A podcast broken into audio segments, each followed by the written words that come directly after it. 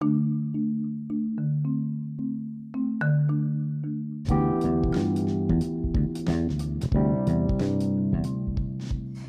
σου, καλώς ήρθες στο Star You.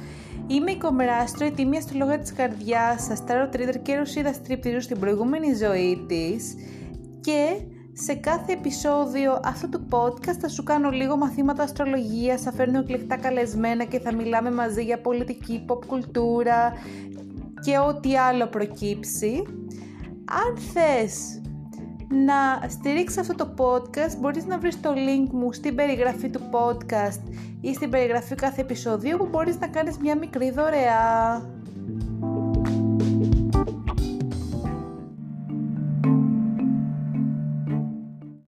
Η σημερινή καλεσμένη μας είναι η Σοαν Φέρ, τραγουδίστρια, καλλιτέχνηδα, δίδυμος, μοροσκόπο δίδυμο και σελήνη στο Λέοντα. Καλησπέρα Άννα, καλώς ήρθες στο Στάριο, πώς είσαι; Καλησπέρα, καλώς σας βρήκα, ευχαριστώ πάρα πολύ για την πρόσκληση. Ε, Κομμενάστρο μου είμαι καλά, πολύ καλά. Τέλεια, υπέροχα και είναι η αλήθεια ότι επιτέλους έχεις ας πούμε το δικό σου πρώτο single, το Real και είναι κάτι μεγάλο. Ε, ναι, το Real κυκλοφόρησε μέσα στο καλοκαίρι. Ε, χάρηκα πάρα πολύ για αυτή την κυκλοφορία γιατί είναι και προάγγελος καινούριων πραγμάτων. Πρώτο single λοιπόν ε, αναφέρεται σύμφωνα με τα λεγόμενά σου, γιατί εγώ παρακολουθώ τι λες σε αλλού, σε άλλες συνεντεύξεις, την αίσθηση ότι δεν ξέρεις ποιος πραγματικά είσαι. Είναι κάτι που έχεις βιώσει κι εσύ. Ε, όλη την ώρα. Είναι mm. Μια διαρκής κατάσταση στην οποία βρίσκομαι. Ε, Παλιά θεωρούσα ότι αυτό είναι κάτι κακό. Τώρα περισσότερο πηγαίνω προς το να το αποδέχομαι ως μέρος και του αυτού μου και της πραγματικότητας στην οποία ζούμε. Και εν τέλει θεωρώ ότι είναι και κάτι καλό το να μπορείς να επαναπροσδιορίζεις ποιος είσαι, το να μην φοβάσαι να αλλάξεις όταν χρειάζεται να αλλάξεις, το να δέχεις ότι έχουμε μέσα μας πολλά κομμάτια που αναδύονται αναστιγμές και δεν είμαστε απλά ένα πράγμα. Ότι είμαστε σε ένα συνεχές περισσότερο και προχωράμε σε αυτό. Μπορεί να προχωρήσουμε και προς τα πίσω, προς τα μπρος ή μάλλον ακόμη περισσότερο από αυτό. Σαν να είμαστε σε ένα πράγμα, μια σφαίρα χωρίς όρια όμως. Ένα πράγμα που διαμορφώνεται συνέχεια. Νομίζω ότι με βοηθάει περισσότερο στο πώς λειτουργώ να έχω αυτή την εικόνα για τον εαυτό μου παρά ότι είμαι κάτι που είναι αυτό. Mm και εγώ να σημειώσω έτσι κάτι αστρολογικό. Εσύ είσαι δίδυμος, μοροσκόπο δίδυμο. Το στοιχείο του διδήμου είναι το ότι είναι αυτή η πολλαπλότητα και ο οροσκόπος είναι ουσιαστικά η ταυτότητά μας, ο τρόπος που αντιλαμβανόμαστε την ταυτότητά μας.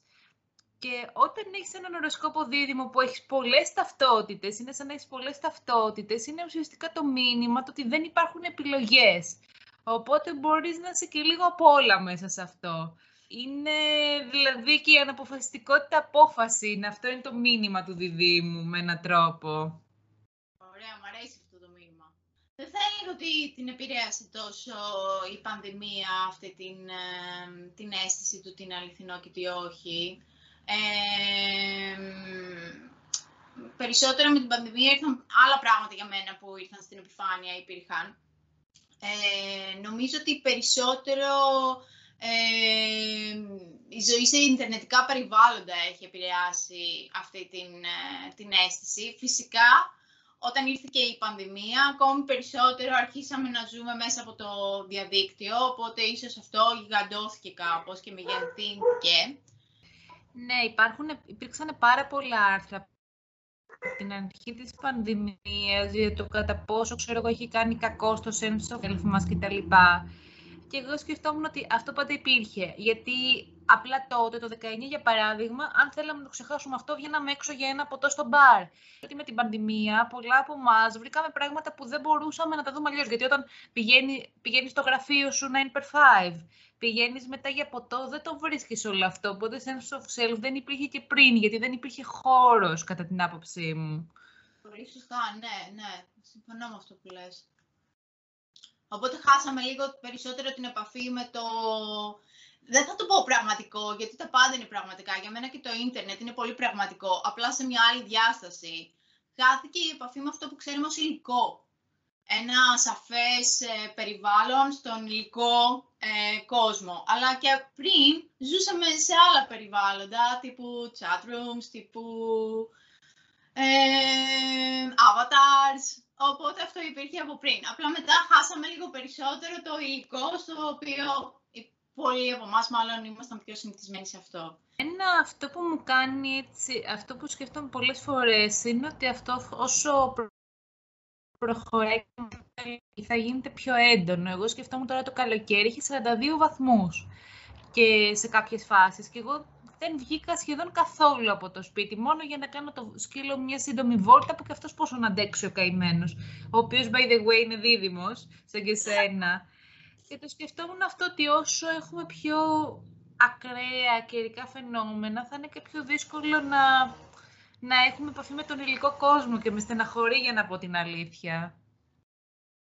Ναι, ε, σωστό, σωστό και αυτό.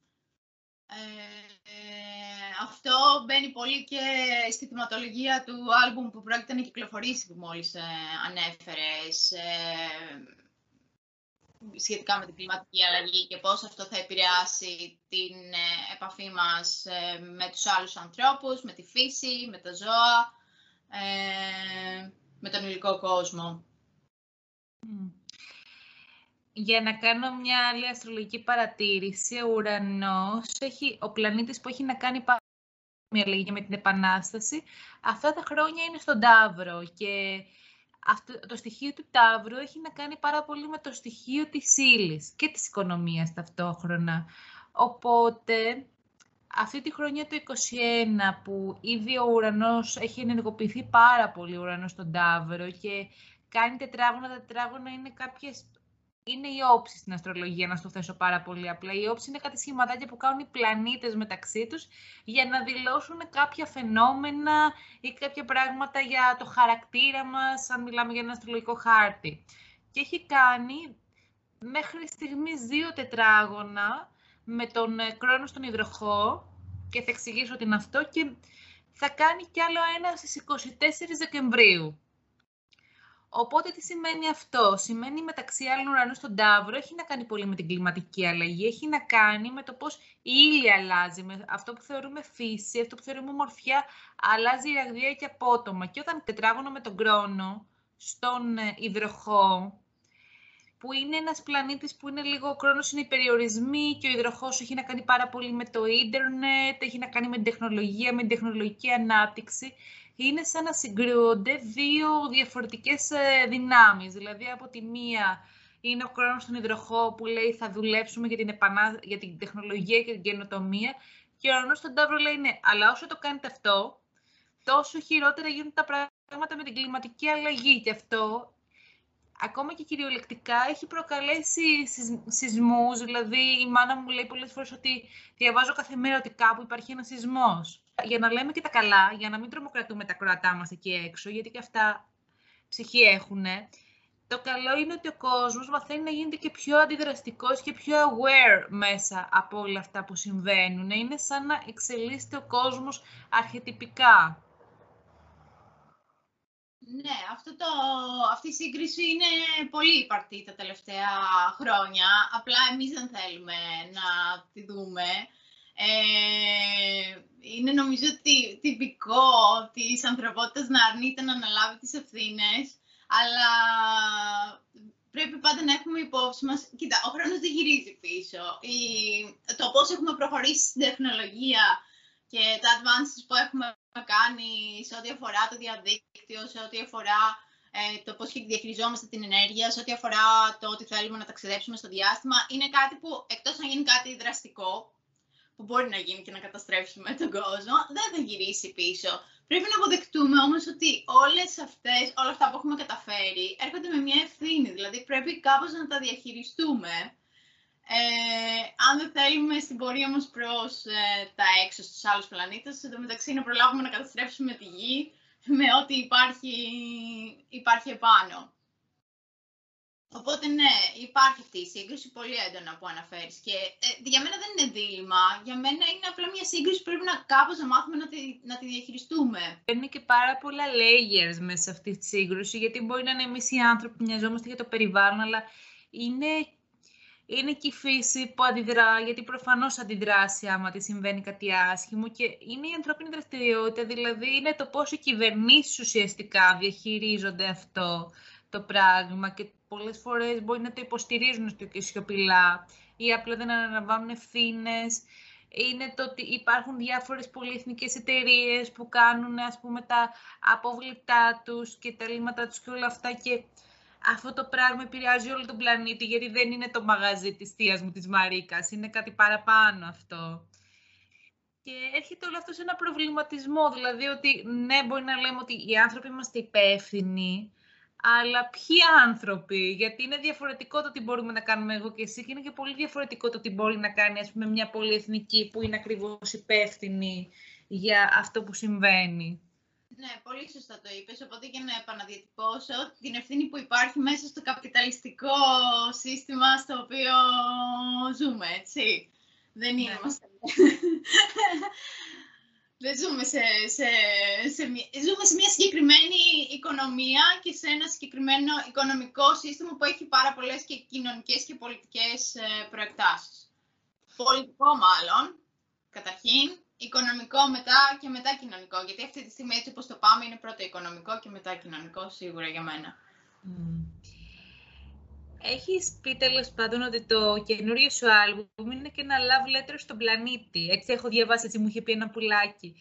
Τι θέλεις να γράψεις στον πλανήτη, γιατί πιστεύεις αυτόν ακόμα και τι θέλεις να του πεις; Ε, λοιπόν, ε, αυτό το άλμπουμ ξεκίνησε πάρα πολύ από ένα προβληματισμό σχετικά με το πώς ε, η ανθρωπότητα έχει επιλέξει να στραφεί προς το διάστημα, να στραφεί προς το να βρει κάπου αλλού ε, μια καινούργια στέγη, ας πούμε χωρίς στέγη, με τον ουρανό, ε, παραμελώντας πάρα πολύ τον πλανήτη, ότι όλα τα, όλες οι, ε, τα τεχνολογικά advances ε, εστιάζουν στο πώς θα φύγουμε από τη γη και όχι πώς θα βελτιώσουμε το πώς ε, ζούμε στη γη.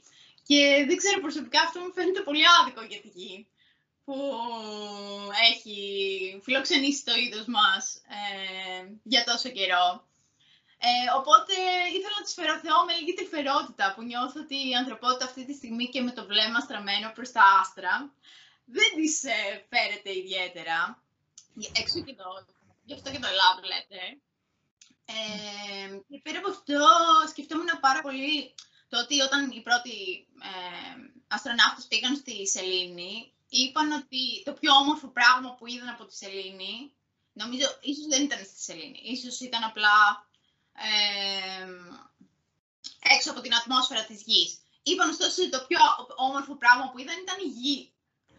Ε, και είναι φοβερό ότι έπρεπε να φύγουν από τη γη για να δουν πόσο όμορφη είναι η γη. Τουλάχιστον εμένα μου φάνηκε φοβερό.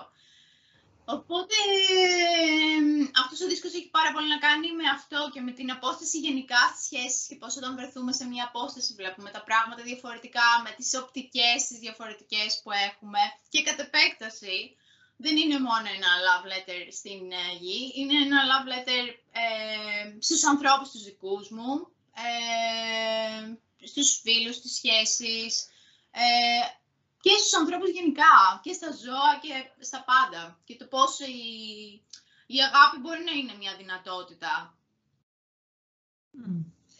ΟΚ, λοιπόν, στα social media έχεις υπάρξει πάρα πολύ ανοιχτή για τα struggle σου με την ψυχική σου υγεία. Γράφοντας το άλμπουμ, ένιωσες ότι μιλάς και για εσένα και για αυτά τα στράγγλ που είχες για την ψυχική σου υγεία; Για αυτό το άλμπουμ συγκεκριμένα όχι. Αυτό το άλμπουμ, για αυτό το άλμπουμ βγήκα λίγο από μένα και περισσότερο με ενδιέφερε ε, το ότι υπάρχει εκεί έξω, έξω από μένα.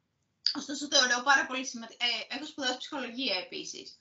Θεωρώ πάρα πολύ σημαντικό όσοι έχουμε, ε, ας πούμε, σε εισαγωγικά ψυχικά, ψυχολογικά προβλήματα, προβλήματα σε εισαγωγικά ξαναλέω, Ε, γιατί μην ξεκινήσουμε τώρα το πώς αυτά δημιουργούνται από το οικονομικό, κοινωνικό κλπ.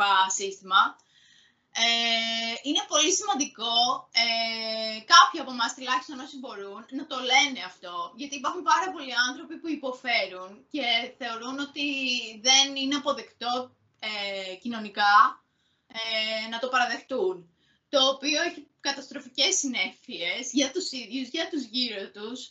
Ε, και επειδή έχω ζήσει και σε μένα και στους, ε, από τους φίλους μου για το ποιες, πόσο επικίνδυνες μπορεί να είναι αυτές οι συνέπειες, ε, πιστεύω ότι όσο μπορούμε είναι πολύ σημαντικό να λέμε ότι αυτή είναι μια υπαρκτή πραγματικότητα και μπορείς να ζητήσεις βοήθεια, μπορείς να το πεις. Ε, δεν είναι κάτι για το οποίο οι άλλοι έχουν δικαίωμα να σε κρίνουν. Είναι κάτι που όλοι ερχόμαστε αντιμέτωποι με αυτό κάποια στιγμή και δικαιούμαστε να ζητήσουμε βοήθεια, δικαιούμαστε να νιώθουμε με αυτόν τον τρόπο. Ε, it's okay, αυτό. Ναι, πάνω σε αυτό που λες, εγώ τώρα εσχάτως, εγώ έχω λάβει εδώ και ένα χρόνο μια διάγνωση, η οποία είναι στοιχεία από διαταραχές, όλα μας έχουμε στοιχεία. Δηλαδή, πρώτη φορά, μετά από όλο αυτό το χρόνο, βασικά δεν είναι ένας χρόνος, είναι 1,5 χρόνος, είναι από το Φεβρουάριο του 20, συνειδητοποιώ πόσο αυτολογοκριτική είμαι ως προς αυτό που διαγνώστηκα και αυτό είναι γιατί υπάρχουν διάφορα στίγματα. Επίσης, γιατί δεν γίνεται ποτέ να μου πει κανείς «Κομράστρο, δεν έχεις τίποτα». Όλοι έχουμε κάτι και όλοι έχουμε κάτι σε αυτό το σύστημα και μας το έχει δημιουργήσει το σύστημα και έχω αρχίσει και συνειδητοποιώ τα πόσα layers υπάρχουν και ότι μπορεί για μένα να μην είναι τόσο ότι κάνω στράγγλο αυτή τη διαταραχή, αλλά ότι είχα αντιμετωπίσει αυτή την άσχημη περίοδο.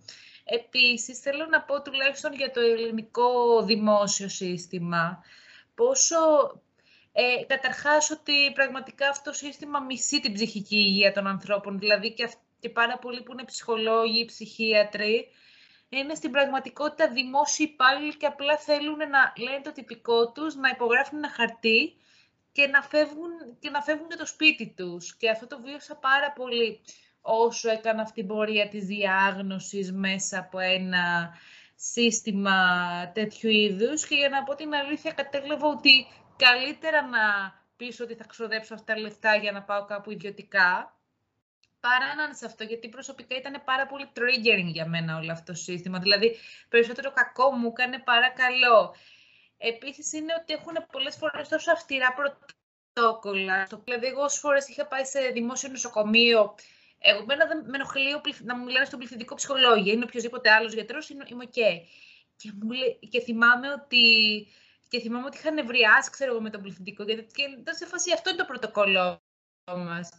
Και λέω, αν με ξαναπούνε κυρία, κυρία και λιβάνια.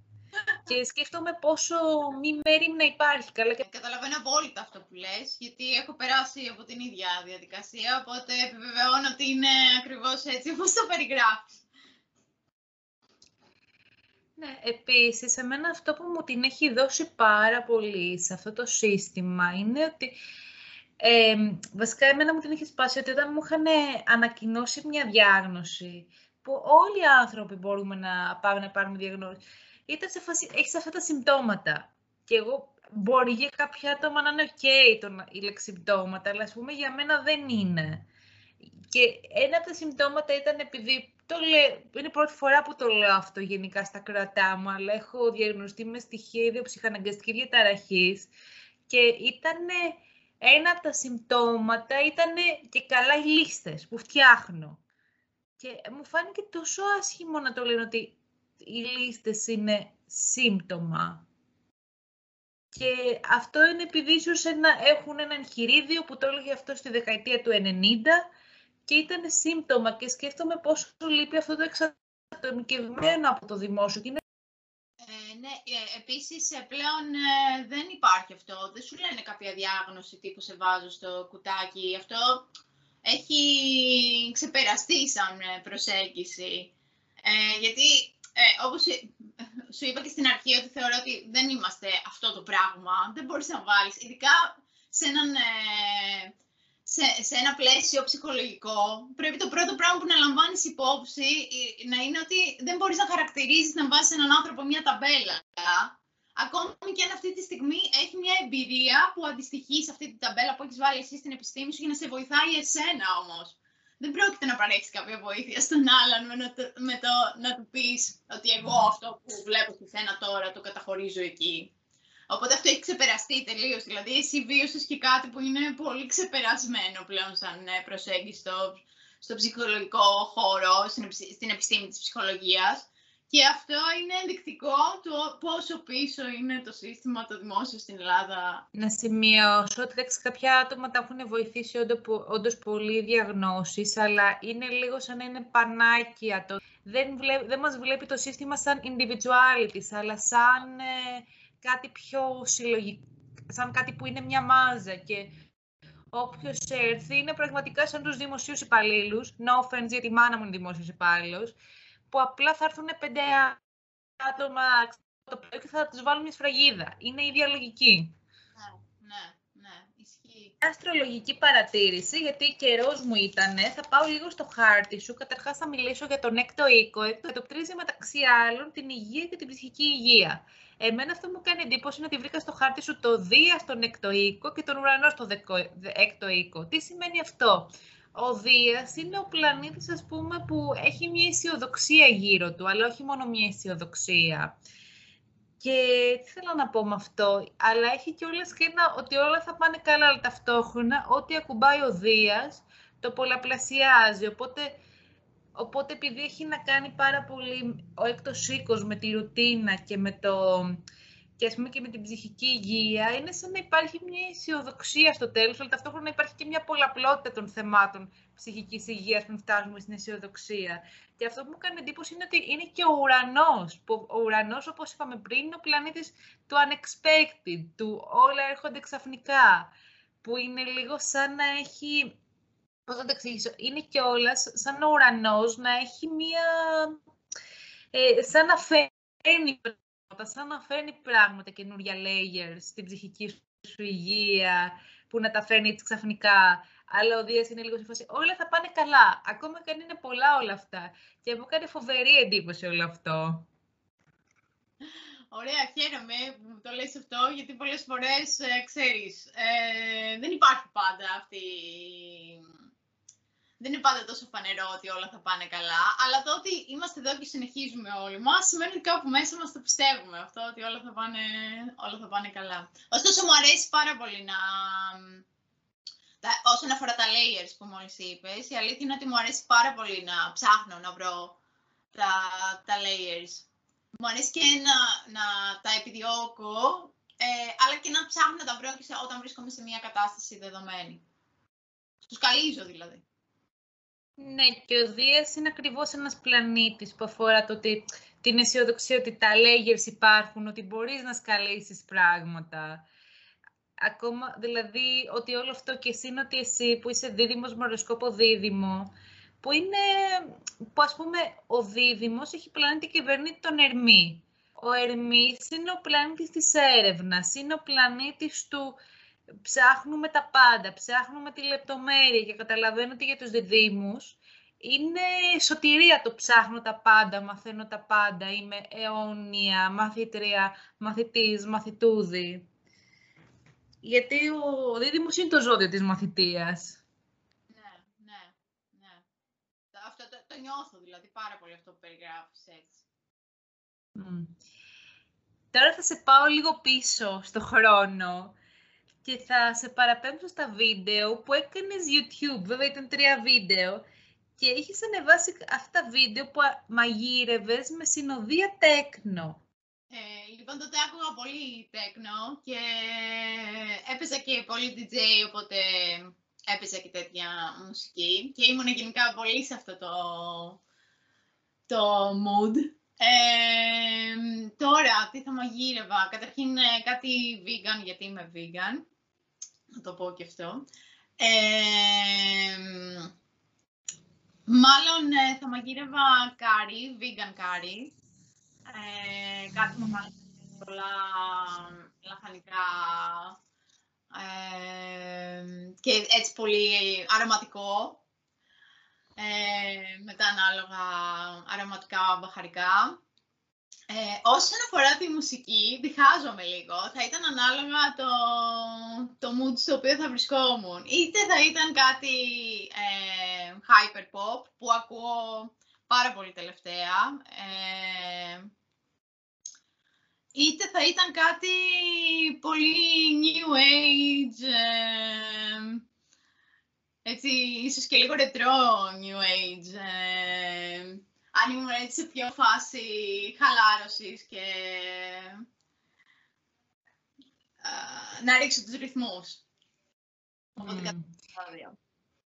Για να κάνω και μια επεξήγηση για όσα δεν ξέρετε τι είναι hyperpop, γιατί δυστυχώς στην Ελλάδα δεν ξέρουμε ακόμα τι hyperpop, ενώ στα, ενώ ας πούμε στα, main, στα media, στη ΣΥΠΑ για παράδειγμα, ασχολούνται πάρα πολύ, ειδικά στα μουσικά, η hyperpop είναι ουσιαστικά ο θάνατος του είδους.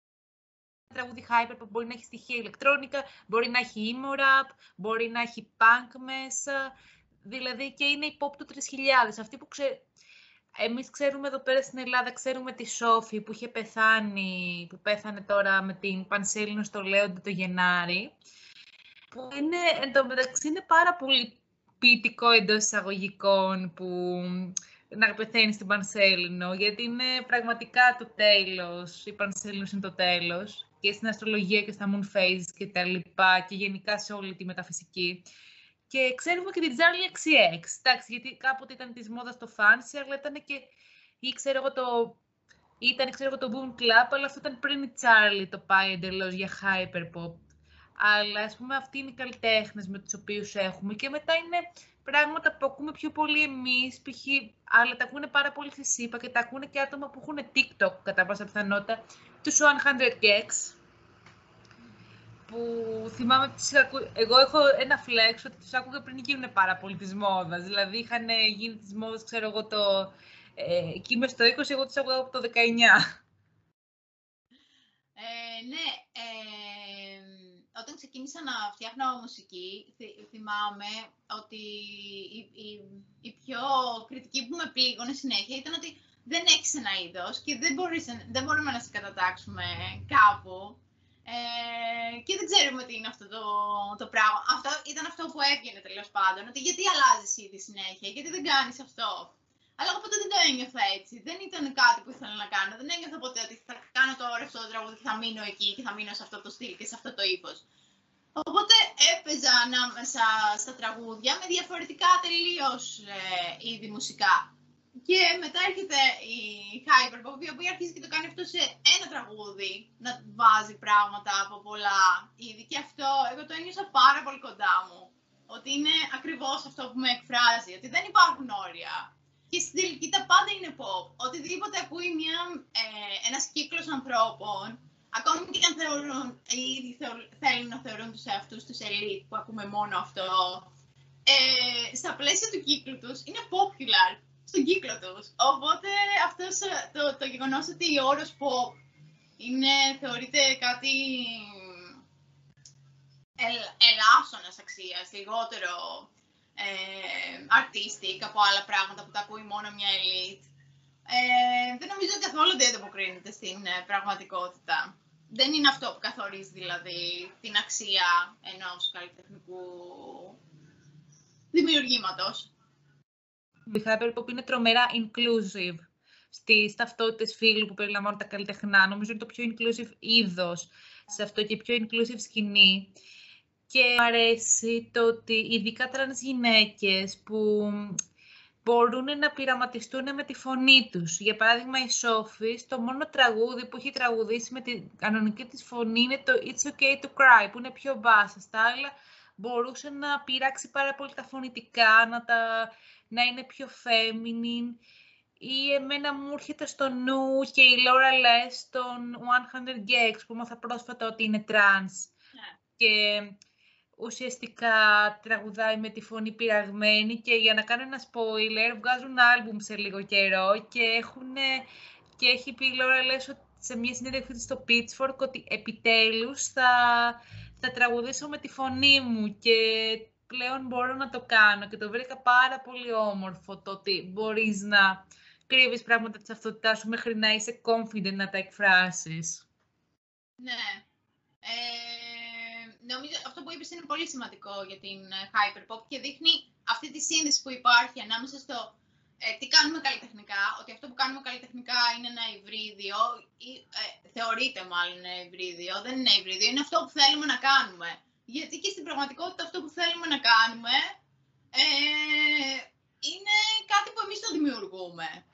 Ε, το ποιο είμαστε, την ταυτότητά μας, είναι κάτι που είμαστε ελεύθεροι ανα πάσα στιγμή να το δημιουργήσουμε με βάση το πώς νιώθουμε και είναι πολύ σημαντικό για μένα το ότι υπάρχει αυτή η συνέχεια στο καλλιτεχνικό και στο προσωπικό επίπεδο και το ότι δείχνουμε ότι εφόσον υπάρχει σεβασμός απέναντι στον άλλον, απέναντι στον εαυτό μας, anything goes και δεν υπάρχει κανένα πρόβλημα σε αυτό.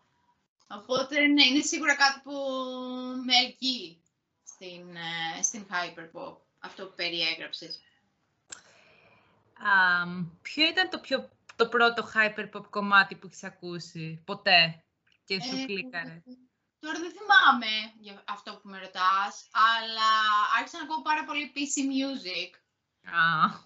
Και μπήκα πολύ βαθιά σε αυτό, ε, δηλαδή όλα τη, τη δισκογραφία, οπότε ναι, με την PC Music άρχισα πολύ να μπαίνω σε αυτό, με το label δηλαδή. Ναι, που είναι έτσι ένα label με πολύ δυνατά ονόματα, AJ Cook, το AJ Cook. Τώρα εντάξει, αυτά τα λέω μπορεί απλά σε περίπτωση που κάποιος θέλει να ψαχτεί με την PC Music, ήταν και η Sophie συγχωρεμένη μέσα σε αυτό.